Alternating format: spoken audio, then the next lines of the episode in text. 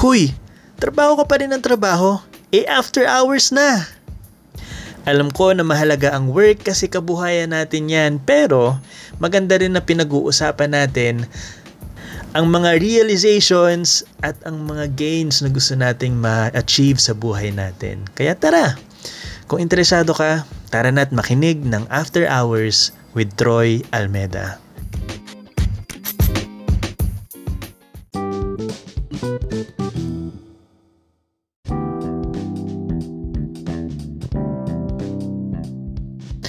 Hello and good evening, podcast world.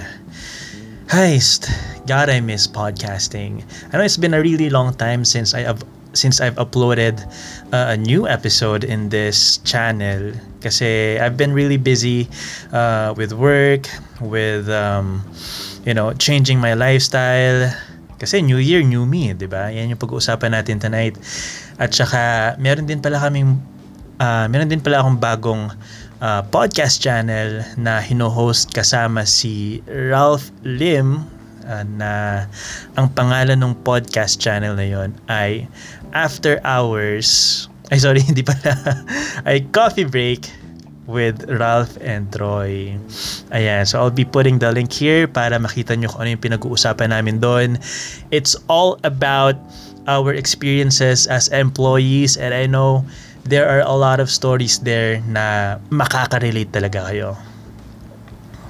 Ayan. Pero for now, I think very interesting din tong uh, topic na pag-uusapan natin tonight.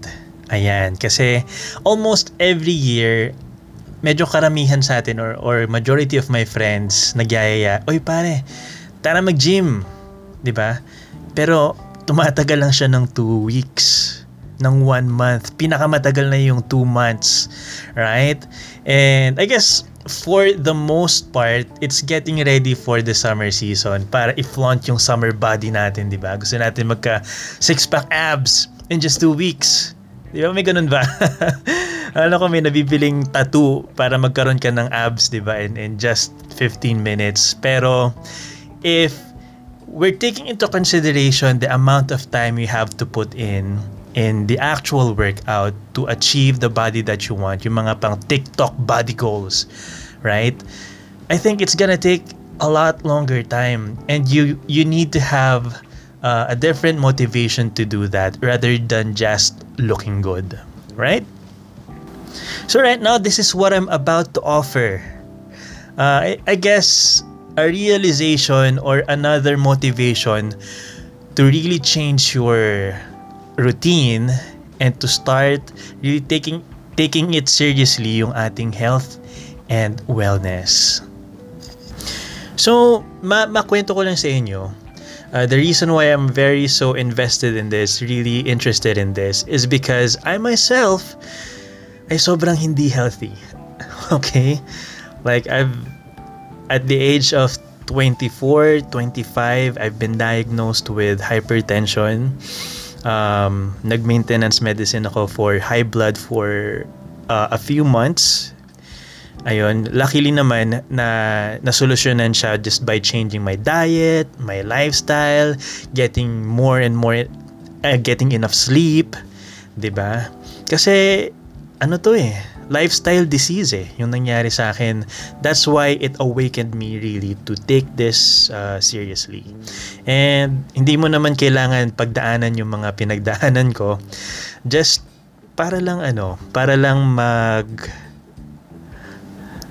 para lang magbago din yung pananaw mo sa buhay. Okay? So going back to my story, um, nung nagkaroon nung nag, before ako ma-diagnose ng hypertension, I was really eating a lot of salty, fat foods. I guess that's what triggered it kasi hindi lang isang beses, almost araw-araw kumakain ako ng pares, lechon kawali, ano pa ba? Yung mga goto and talagang nakakontribute siya sa sa pag sa pagiging hypertensive ko. Um, on top of that, yung work ko dati medyo high high intensity. So it required me to work from 8 a.m. Uh, pinaka-late na yung 2 a.m. So I was getting 4 hours, 6 hours of sleep, which is by the way, the most important thing na kailangan natin ma-achieve is, you know, at least 6 hours of sleep as an adult. Pero kapag ka, if you're younger, you're teens, mahalaga pa rin na nakaka 8 hours. Okay? So, ayun. Um, back then, I wasn't really aware. Although, even though I was aware, hindi ko talaga siya binibigyan ng pansin kasi, ah, okay naman ako eh. I could function really well even though na kumakain ako ng hindi maganda, uh, natutulog ako ng late, hindi ako nakakapag-exercise, I could function well until I couldn't. So isang gabi, uh, I found myself outside hyperventilating kasi sobrang taas ng BP ko. It was around 180 over uh, over 100, 120. So talagang mataas siya and and it led me to collapse talaga. So, ayun, ever since then, I didn't want to, you know, uh, take maintenance medicines for a long period of time. Kaya nagising din ako na, ah, shems, kailangan ko talagang baguhin tong mindset ko. Kailangan ko talagang mag, uh, mag-change ng lifestyle. Pero of course, like a lot of change na nangyayari, na ginagawa natin sa buhay natin, minsan iba yung expectation sa reality. Right? I guess, masyado tayong forward-looking to what we want to achieve versus what we can achieve at the moment. And it led me to fail in my program plenty of times. Right? 'Di ba parang kapag ka fail ka ng fail nakaka-discourage.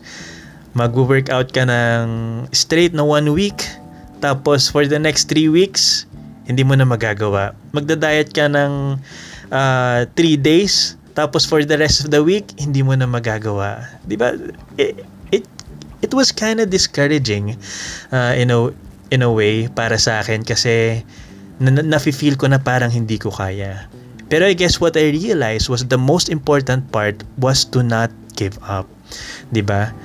It's okay to, you know, take a break, um, realize where kung saan ka mahina kapag ba nakakakita ka ng Jollibee napapapasok ka kaagad right kapag ba may nagchat sa iyo ng inuman napapapunta ka kaagad right it's really identifying kung saan yung weakness mo na magagawa natin ng paraan para maiwasan sila 'di ba kasi uh, kapag sabi nga kapag ka tumigil ka right or ang, ang hirap Tagalogin, babasahin ko na lang in English.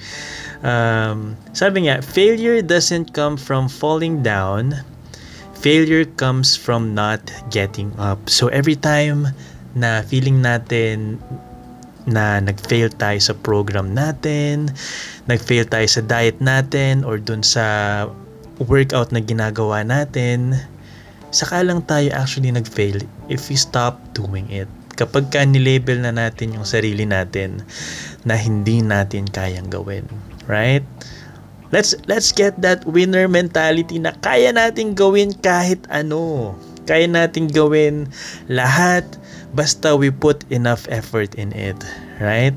At um, ito namang uh, lifestyle change na ginagawa ko uh, well well for me I think it's it's worth it to put uh, uh, this amount of effort into it. Ngayon, at this part of the uh, program, I hope na somehow na-peak yung interest mo, nakiliti yung interest mo into really dabbling sa pag-workout again, sa pagda-diet, investing enough time and energy into really uh, putting enough effort para mag-succeed ka sa program na ginagawa mo. Alright? So, in this part, if you're still listening, uh, we're gonna we're gonna go over some of the uh, practical tips na I guess I could impart to you na I guess nakuha ko rin sa sa nanay ko. Well, I guess my mom uh, just to introduce you, my mom is a nutritionist dietitian So how, how ironic, 'di ba? Na nagkaroon ako ng ng high blood despite having a, a nutritionist in the house. Well, pasaway ako eh. That's just how it is. So ngayon, I guess I'm gonna be I was listening really closely into what she was saying on how to formulate uh, a game plan or to succeed in this lifestyle change na ginagawa ko.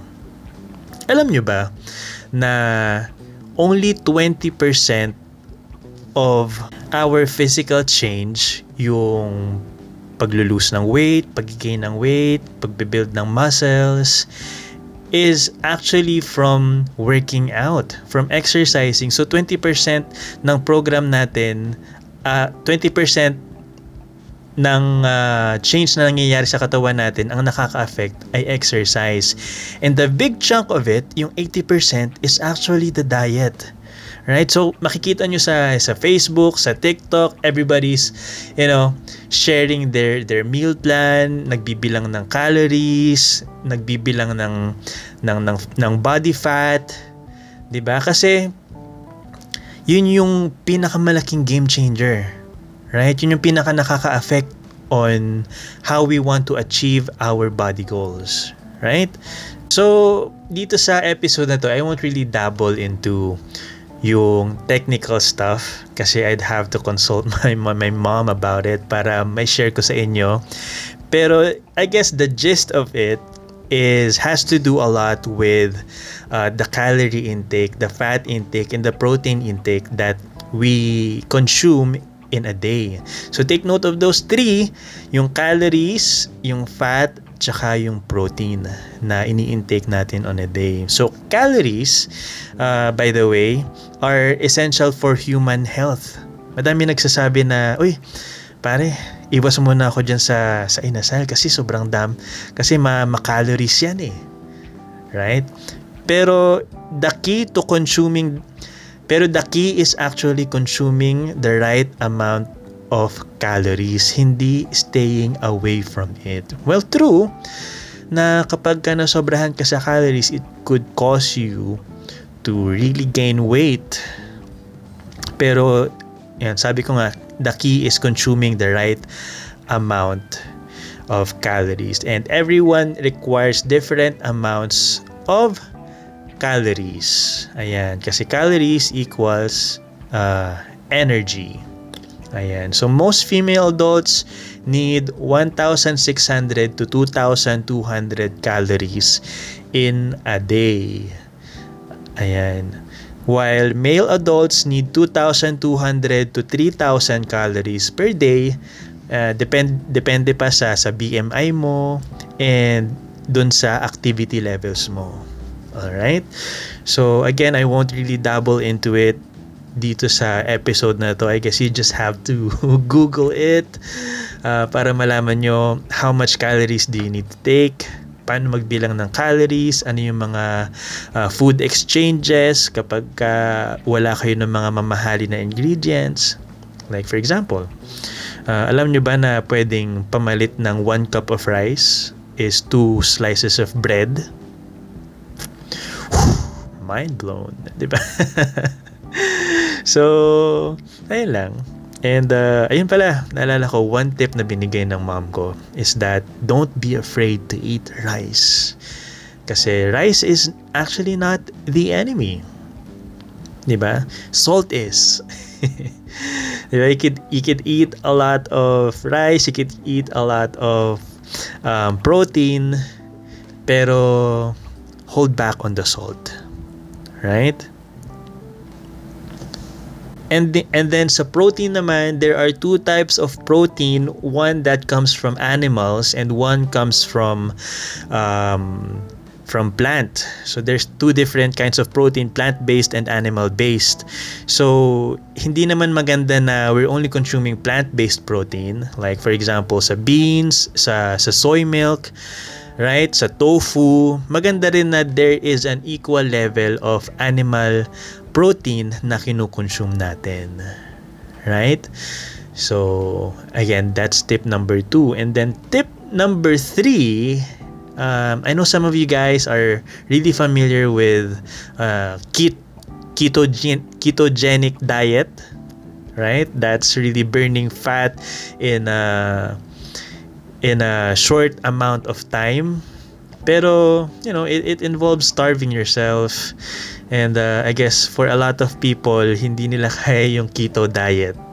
Kasi basically the concept of that is um, gugutumin mo yung sarili mo para uh, magkikick in yung parang survival instinct ng body mo na instead of calories yung gagamitin, instead of yung um, sugar ang i-consume ng body mo, ang i-consume niya is yung fat na gagawin niyang energy.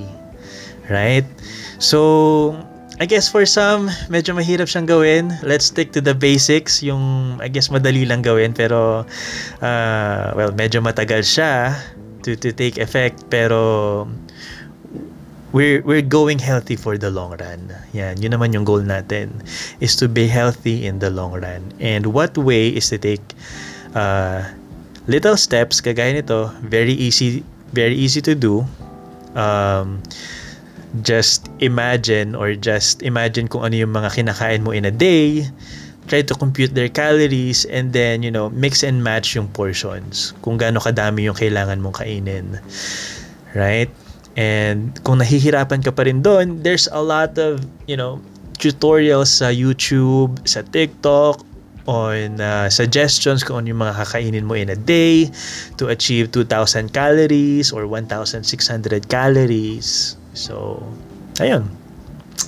And uh, I guess one more tip na binigay is um, really staying away from processed food kasi those kinds of food has a lot of salt in them. And talagang sisira sa katawan natin is yung salt. Right? Kasi it clogs up our our blood system, 'di ba? Nakaka nakakasama din sa liver, So, ayun. Kita nyo na ano, di ba? Na parang medyo invested na rin ako into into really gaining knowledge in this whole health stuff, health and physical uh, wellness stuff. And um, I hope at the end of this podcast, by the way, we're nearing the end. I hope na nagkaroon ka ng somehow maliit or sana hindi naman maliit na nagkaroon ka ng motivation to really start um, getting into shape na hindi lang siya pang uh, New Year's resolution pero it's actually doing something good for yourself right? And uh, I guess with that, tapos na yung ating episode. Do whatever you have to do and um, see you again next time. Ciao!